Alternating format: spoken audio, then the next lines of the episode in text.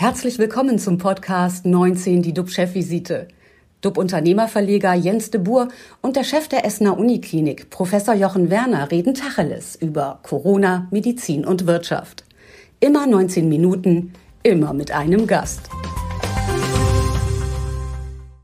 Und heute ist unser äh, Gast, unser Ehrengast ist Alexander Hassenstein. Er ist mehrfach preisgekrönter Agenturfotograf. Damit ist er immer weltweit unterwegs bei der Formel 1, bei der WM, bei der EM. Außerdem hat er das Who is Who des Sports fotografiert. Unter anderem Mr. Usain Bolt, Ronaldo, Messi, alle waren dabei. Schönen guten Morgen, Herr Hasenstein. Guten Morgen. Ich hoffe, Sie hören mich auch gut aus Bayern. Aus Bayern, wunderbar. Ja, ja, alles gut. Man versteht die Bayern nicht immer, aber man hört sie. Ich bin aber nur auch, wie man in Bayern sagt, zugezogener. Sie haben einen Traumberuf. Also ich habe zumindest früher mal davon geträumt, aber Corona hat Ihnen doch mehr oder weniger jetzt ein Reise- und Berufsverbot erteilt. Und über Ihre Wünsche für 2021 reden wir gleich. Ähm, erstmal zurück zu Jochen. Lieber Jochen, wo stehen wir denn heute in Sachen RKI? Und äh, habt ihr oder wie habt ihr in eurer Klinik Weihnachten und Silvester erlebt? Ja, also zum Robert Koch Institut vielleicht. Die aktuellen Zahlen 9.847 Neuinfektionen sind im Vergleich zum Tag vor einer Woche äh, über 1.000 Neuinfektionen weniger. Verstorben sind gestern 302 Patienten an oder im Zusammenhang mit Covid-19, sodass wir in Deutschland äh, an Gesamtverstorbenen insgesamt jetzt fast die 35.000 erreicht haben. Wie war es an der Universitätsmedizin in Essen? Aktuell versorgen wir 121 Patienten, also das ist nach wie vor sehr stabil, mit 47 Patienten auf insgesamt vier Intensivstationen. Und wie viele, man mag es ja gar nicht fragen, aber wie viele Covid-19-Tote gab es denn seit Weihnachten jetzt bei euch in der Klinik?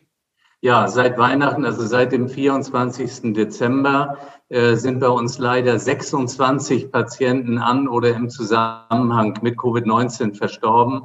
Das ist ja eine enorm hohe Anzahl und äh, was man sich eben neben dem Leid für die äh, Patienten und für die Angehörigen auch immer vor Augen halten muss, das ist natürlich für die Mitarbeiterinnen und Mitarbeiter, die dort sehr nah auf den Stationen mit den Patienten zusammenarbeiten, eine enorme Belastung. Mhm. Habt ihr denn noch genügend Intensivbetten? Also wir sind schon, ähm, ich würde sagen, so langsam an der Grenze. Natürlich kann man auch weitere Intensivbetten umfunktionieren, dass dort eben auch Covid-19-Patienten versorgt werden. Aber wir müssen uns immer vor Augen halten, das geht natürlich nur auf Kosten von anderen dann eigentlich intensivpflichtigen Patienten, die äh, diese Betten ja dringend brauchen, weil sie jetzt eine große Operation bekommen müssen oder so. Und deswegen sage ich, das ist schon ernst, die Lage, die spitzt sich langsam zu. Es wird einfach immer enger. Oh, aber was muss denn passieren? Welche Maßnahmen siehst du, die jetzt ja, gegriffen werden müssen? Ja, äh, am Schluss ist das immer alles sehr ähnlich und es bleibt auch dabei, weil es einfach keine Wunderwaffe gegen äh, die Pandemie gibt, die ganz kurzfristig ähm, ja, zu einem Ergebnis führen kann. Wir müssen uns einfach äh, darauf einstellen, dass, dass sich diese Situation jetzt weiter zuspitzt. Und das Einzige, was wir momentan wirklich tun können, das ist eine massive Einschränkung der Kontakte. Ähm, der Lockdown, der läuft ja im Moment und ich denke, der wird auch verlängert werden, weil alles andere, glaube ich, nicht greifen dürfte. Ähm, die von der Kanzlerin vorgegebene Zahl von 50 oder von weniger als 50 Neuinfektionen auf sieben Tage pro 100.000 Einwohner gerechnet, die ist in der Breite noch bei weitem nicht erreicht. Und deswegen glaube ich, dass das verlängert werden wird. Wenn ich mir dann aber ähm, die Aktivitäten in den Skiorten ansehe, dass äh, Winterberg zum Beispiel äh, zugesperrt werden musste, dann frage ich mich natürlich, was da eigentlich wirklich passiert. Mhm. Forderst du, dass es ein Wintersportverbot gibt, dass es diese Kurzurlaube nicht mehr geben sollte? Ja, es ist wie mit den Reisen. Im Moment sind wir alle gefordert, wirklich extrem darauf zu achten, ähm, dass wir keine unnötigen, also Freizeitkontakte haben. Und das ist Freizeit, das ist Vergnügung. Und wir müssen uns hier überlegen, welche äh, Leistungen da alle möglichen auf sich nehmen. Ja, die schließen ihre Betriebe und, und, und. Und auf der anderen Seite kommen dann Menschenansammlungen zusammen. Das passt im Moment eben leider nicht. Und man muss sich vergegenwärtigen, dass ja eine Infektion wieder reicht, um dann mögliche Menschen äh, aus diesen Risikobereichen oder alte Menschen, die ja auch unbedingt dazugehören, in eine Infektion auf die Intensivstation zu bringen. Vielleicht, dass die daran versterben. Und worüber auch keiner nachdenkt, wir wissen noch nicht, was es für Folgeschäden nach ähm, Covid-19 geben kann, auch für die, die vielleicht nur mittelgradig erkrankt sind. Und deswegen ist alles zutreffend, um die Ausbreitung zu verhindern. Alle setzen jetzt auf die Impfung. Ähm, es gibt ja ein gewisses Impfchaos. Wie sieht es bei euch da im Moment aus? Ja, also Impfung ist ja im Moment wirklich nur ein Tropfen auf den heißen Stein, wenn man über die nächsten zwei, drei Monate spricht. Das bedeutet also, wie können wir die Krankenhäuser entlasten? Da wird die Impfung kaum helfen können. Auf keinen Fall mit den Zahlen, die aktuell ja äh, quasi geleistet werden in Deutschland. Und ich denke, wir werden uns morgen intensiver über dieses ganze Thema Impfung äh, unterhalten. Wenn ich den Bogen zu dir schlage, lieber Jens, du hattest ja jetzt auch ein paar Tage, wo du dir Gedanken gemacht hast mit der Wirtschaft, wie wird es weitergehen? Äh, wie kannst du das so zusammenfassen? Tja, also nach dem, was du jetzt sagst, das erste Quartal ist schwierig, bleibt schwierig, aber wir Wirtschaftler, wir Unternehmer leben immer von der Hoffnung. Also bei uns steht die Hoffnung zuletzt, wie es so schön heißt. Und äh, ich glaube daran, dass wir im zweiten Quartal Licht am Ende des Tunnels sehen. Ab April hoffe ich, wird es einen gigantischen Nachholbedarf geben, ähm, dass die, die Leute wieder was gönnen. Und das wird die Wirtschaft dann beflügeln. Wir werden wieder reisen. Ich habe äh, Berichte gelesen, dass wir dann wieder moderne Autos kaufen werden. Und obendrein, das ist so ein bisschen, ich als Unternehmer sehe das so, dass wir dann auch eine Art Gründerwelle bekommen werden, dass junge Erfinder sich an den Pionieren wie BioNTech oder BioNTech ein Beispiel nehmen und sagen, Mensch, das können wir auch. Wir können Dinge verändern. Die Menschen spüren, dass die Zukunft neues Business braucht, neue Modelle braucht. Und wenn man in wenigen Minuten, Monaten einen Impfstoff finden kann, warum nicht auch ein neues Auto oder ein Flugtaxi erfinden? Und äh, tja, sich neu erfinden, also den, den Leonardo da Vinci in sich entdecken. Das könnte das Thema von 2021 sein und vielleicht ist es auch ein Thema für unseren Gast, Herrn Hassenstein. Haben Sie schon nach Ihrem eigenen Leonardo da Vinci geforscht? Haben Sie ihn gefunden vor allen Dingen? Äh, ich bin ganz bodenständig. Ich forsche nicht so. Ich, ich lebe äh, viel zu gerne in der Realität, manchmal in der harten Realität. Und äh, das habe ich in oh, mehr als meine Hälfte, mehr als die Hälfte meines Lebens habe ich ja nur meinen Beruf ausgeübt oder, oder die, die Fotografie oder dem Sport, mit meiner Fotografie dem Sport gefolgt. Und da nimmt man so viel fürs Leben mit. Der, Sport, äh, das wissen alle, die, die den Sport lieben, die ihn verfolgen, wo auch immer, live oder im Fernsehen, wissen, wie man die Erfahrung im Sport zum Le ins Leben mitnehmen kann oder vom Leben in den Sport. Allein gewinnen wollen und, und auch verlieren können oder verlieren müssen. Und äh, Herr de Boer, Sie hatten gerade so einen, einen Satz gesagt, äh, Sie erwarten in der, im zweiten Quartal, haben Sie, glaube ich, gesagt. Ich habe es mir mhm. gerade noch mit aufgeschrieben eine, eine Verbesserung. Das ist wie im Sport. Es gibt eine zweite Halbzeit. Es gibt eine zweite Chance. Äh, das habe ich gelernt in 30 Jahren Sportfotografie, dass man auch da diese Chancen, die, ein, die an jeden Tag gegeben werden, und wir haben, wir stehen vor einem, in einem neuen Jahr. Wir haben noch 300, wie viel haben wir? 361 Tage vor uns. Und in diesen 361 Tagen haben wir alle Möglichkeiten. Ich gucke nicht gerne zurück. Ich gucke nicht gerne zurück, weil im Sport ist man mal Meister gewesen und man trainiert für morgen, nicht für gestern. Und äh, deswegen, und Sie haben einen, einen wichtigen Punkt vergessen, wie kann Ihnen das passieren, Herr De Boer, Sie als begeisterter Tennisspieler? Wir haben ein Olympiajahr. Was ja. für eine Freude, was für eine große, äh, äh, wie soll ich sagen, was für eine große Chance. Wir wären nicht nur Fu auch Fußball-Europameisterschaft und ein Olympiajahr. Und in diesem Sinne oder in, mit diesen Wünschen und mit dieser, mit dieser Freude auf das, was kommt, stehen wir da. Und, und was soll uns am vierten Tag des Jahres, wenn wir alle gesund bleiben und viel dafür tun, besser gelingen? Ja, Sie haben recht, ich liebe diese Hobby Roger Federer, aber ähm, wir müssen erstmal hoffen, dass überhaupt Olympia stattfindet und dass ja. diese Dinge dann auch äh, kommen werden. Wir hatten auch Olympiateilnehmer schon in der Sendung Und in der Tat, also die, wir haben viel Hoffnung, nehmen wir erstmal mit. Und äh, auch wenn Jochen erstmal mit den Daten und den harten Fakten kommt, müssen wir einfach ja äh, träumen. Und ich glaube, am Ende ähm, ja, wird, wird sich das dann auch äh, durchsetzen. Sie haben im Hintergrund, ich meine, Sie sagen, Sie gucken in die Zukunft, aber im Hintergrund ist alles Vergangenheit. Nicht? Das sind alles, sagen wir mal, so Teilnehmerzertifikate, hätte ich fast gesagt. Was sind das hier? Badges, äh, wo Sie gewesen sind. Mögen Sie uns mal ein bisschen in Ihre Welt mitnehmen, wen Sie da so getroffen haben, wen Sie jeden Tag treffen. Franz Beckenbauer aus der Vergangenheit, Schweinsteiger auch ein Stück weit Vergangenheit. Was denn Zukunft dann da? Sané oder wie heißen die, die äh, Spieler, die Sie jetzt immer wieder treffen und wie sehen die gerade die Situation? Also Sie wissen ja sicherlich, wir haben leider keinen Kontakt äh, zu, zu, zu den Sportlern aufgrund, äh, aufgrund der, der, der allgemein bekannten Situation. Das heißt, ich bin aber, habe das große Glück, dass ich meinen, meinen Beruf, also ich bin Sportfotograf bei Getty Images, äh, weiter ausüben darf, auch unter natürlich den Pandemiebedingungen oder im Sonderspielbetrieb. Ich habe jetzt schon in diesem Jahr zwei Fußballspiele fotografiert und es ist halt, äh, äh, es ist kontaktlos, wie immer. Mhm. Und ich, ich habe trotzdem äh, das Glück gehabt im vergangenen Jahr 2020. Ich bin Sportfotograf. Sie sehen meine Kameras hier hinten und tatsächlich, das sind die, das sind die Akkreditierungen, die man also den, den, den, den, die Zulassungs-Eintrittsbänder und so weiter. Und die hebe ich mir mal gerne auf, weil das ist das Einzige, wo man in seinem eigenen Raum hier ein bisschen äh, nach hinten schaut, im wahrsten Sinne des Wortes. Und ich habe mich äh, das Glück gehabt, letztes Jahr, als der Sport ruhte in Deutschland, auch in der Politik und in der Wirtschaft und in der, im News-Bereich. Getty Images, wo ich arbeite, wir bedienen alle Gebiete der Fotografie, jegliches äh, News, Entertainment.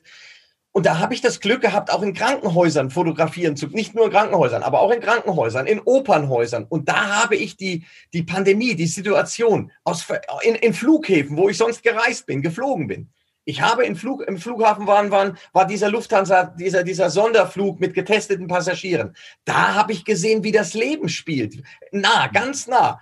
Und äh, äh, da, und, und weil Sie gerade noch darauf sprachen oder, oder mich fragten, wie Sportler das erleben, ich habe mich immer gefragt, ich habe eine, eine, eine, durch eine, eine gute, keine Freundschaft, eine gute Beziehung zu Cristiano Ronaldo, vielleicht dem, dem populärsten Fußballspieler der Welt und der wirklich wenig Kontakte hat, das wollen wir mal hinstellen. Der geht nicht in die U-Bahn, der fährt nicht, der geht nicht, glaube ich, nicht einkaufen im Supermarkt, wie wir es machen.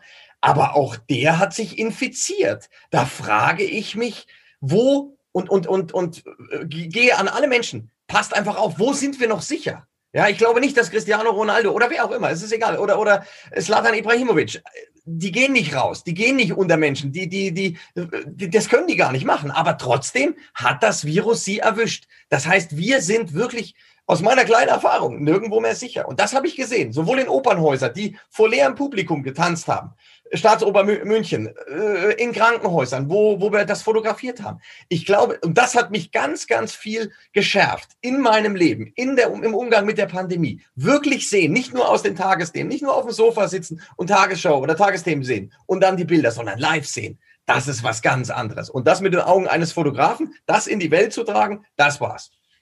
Mhm. Was ist denn, was ist denn sozusagen ein, ein Fotomoment des Jahres 2020 für Sie gewesen? Gibt es da ein spezielles Motiv? Gibt es da etwas ganz Besonderes, was Sie sozusagen berührt hat? Oh, jetzt erwischen Sie mich. Klar, so eine Frage hätte ich mal erwarten können. Die habe ich natürlich jetzt nicht erwartet. Ich habe, äh, es gab unglaublich viele gute Bilder letztes Jahr, aber es war eigentlich ein, ein äh, ähm, was mich persönlich, es ist kein, es ist, das habe ich auch fotografiert, aber es ist eher eine, ein symbolischer Wert. Ich war einmal, ich hatte das gerade erklärt, in der Staatsoper in München und habe dort einen Balletttanz, also eine ganze, einen ganzen Abend äh, äh, fotografiert und da war unter anderem ein Balletttanz. Das war, ich glaube, Anfang Juni war das, am 8. Juni, wenn ich mich richtig erinnere. Und dort war ein Paar, damals war, war extremst, wissen Sie alle, Kontaktbeschränkung. Und da war ein Ballett Paar, was auch im, also ein, ein, ein, äh, ein, auch ein Liebespaar im, im, im wirklichen Leben. Und nur deshalb durften die auch tanzen, auftreten. Sonst hätten die gar nicht auftreten müssen. In dieser unglaublich leeren äh, äh Staatsoper haben die auf der Bühne getanzt. Und ich durfte das von hinter der Bühne fotografieren, mit Blick in den, in den, in den Saal. Und da habe ich gedacht, mein Gott, alles leer. Und die tanzen Symbolik, Liebe, Hoffnung, Zusammenhalt vor einem leeren Publikum. Das war nicht Sport. Im Sport hat mich unglaublich beschäftigt. Ich war in meinem Leben ganz, ganz viel in der Allianz Arena und diese Allianz Arena leer zu, zu, zu, zu erleben, äh, äh das, wenn man das 30 Jahre macht oder, oder, oder 25 Jahre äh, in der Sportfotografie unterwegs ist, das ist, äh, das ist nicht Leid. Das möchte ich sagen. Das ist nicht Leid, aber das ist ein, hat eine derartige Symbolkraft, die man mhm. heutzutage sieht, die, die, die ich einfach wünsche, auch gerne weitertragen zu können. Mit meiner Art, mit meiner Fotografie. Herr Hassenstein, ich finde, Sie, Sie stellen das unglaublich bildhaft dar. Ja, ich kann mir vorstellen. Das machen dieses, Fotografen. Das machen dieses, Fotografen. Genau. Äh, ganz, ganz großartig. Und vielen Dank auch nochmal für den Hinweis, dass die Infektionswege eben oft wirklich unklar ist. Man fragt sich, warum, das sagte ja auch damals Herr Spahn.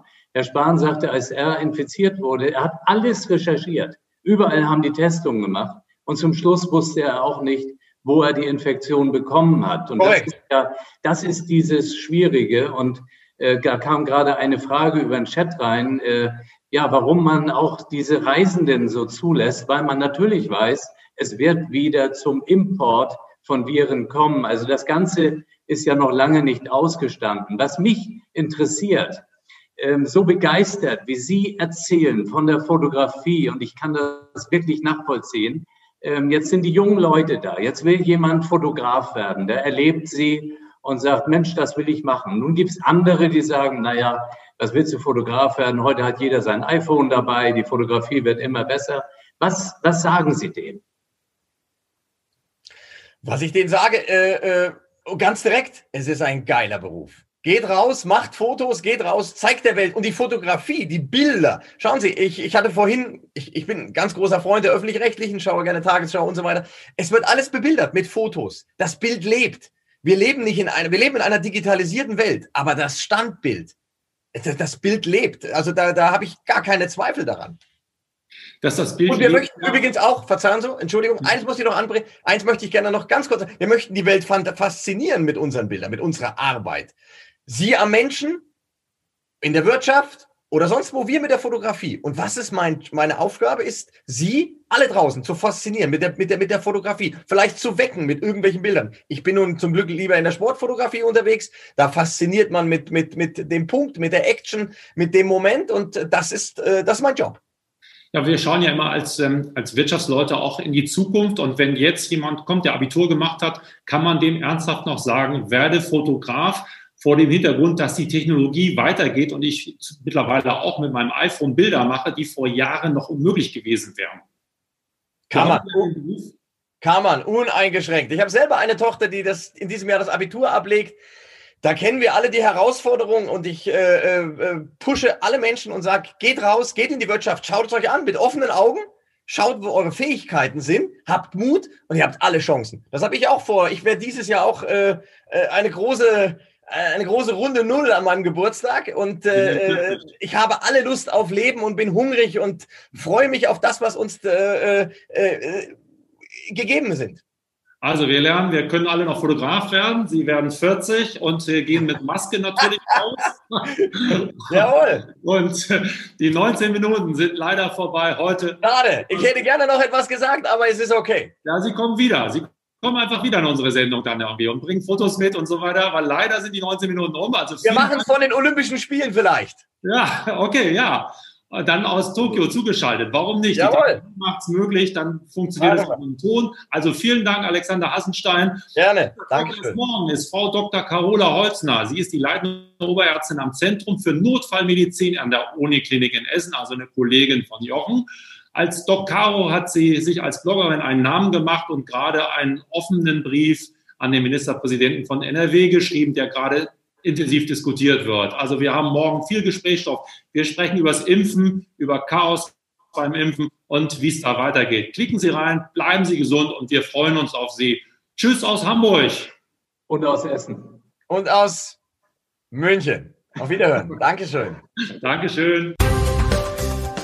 Das war 19 die DUB-Chefvisite als Podcast. Die Videos dazu gibt es auf watz.de und auf dub-magazin.de.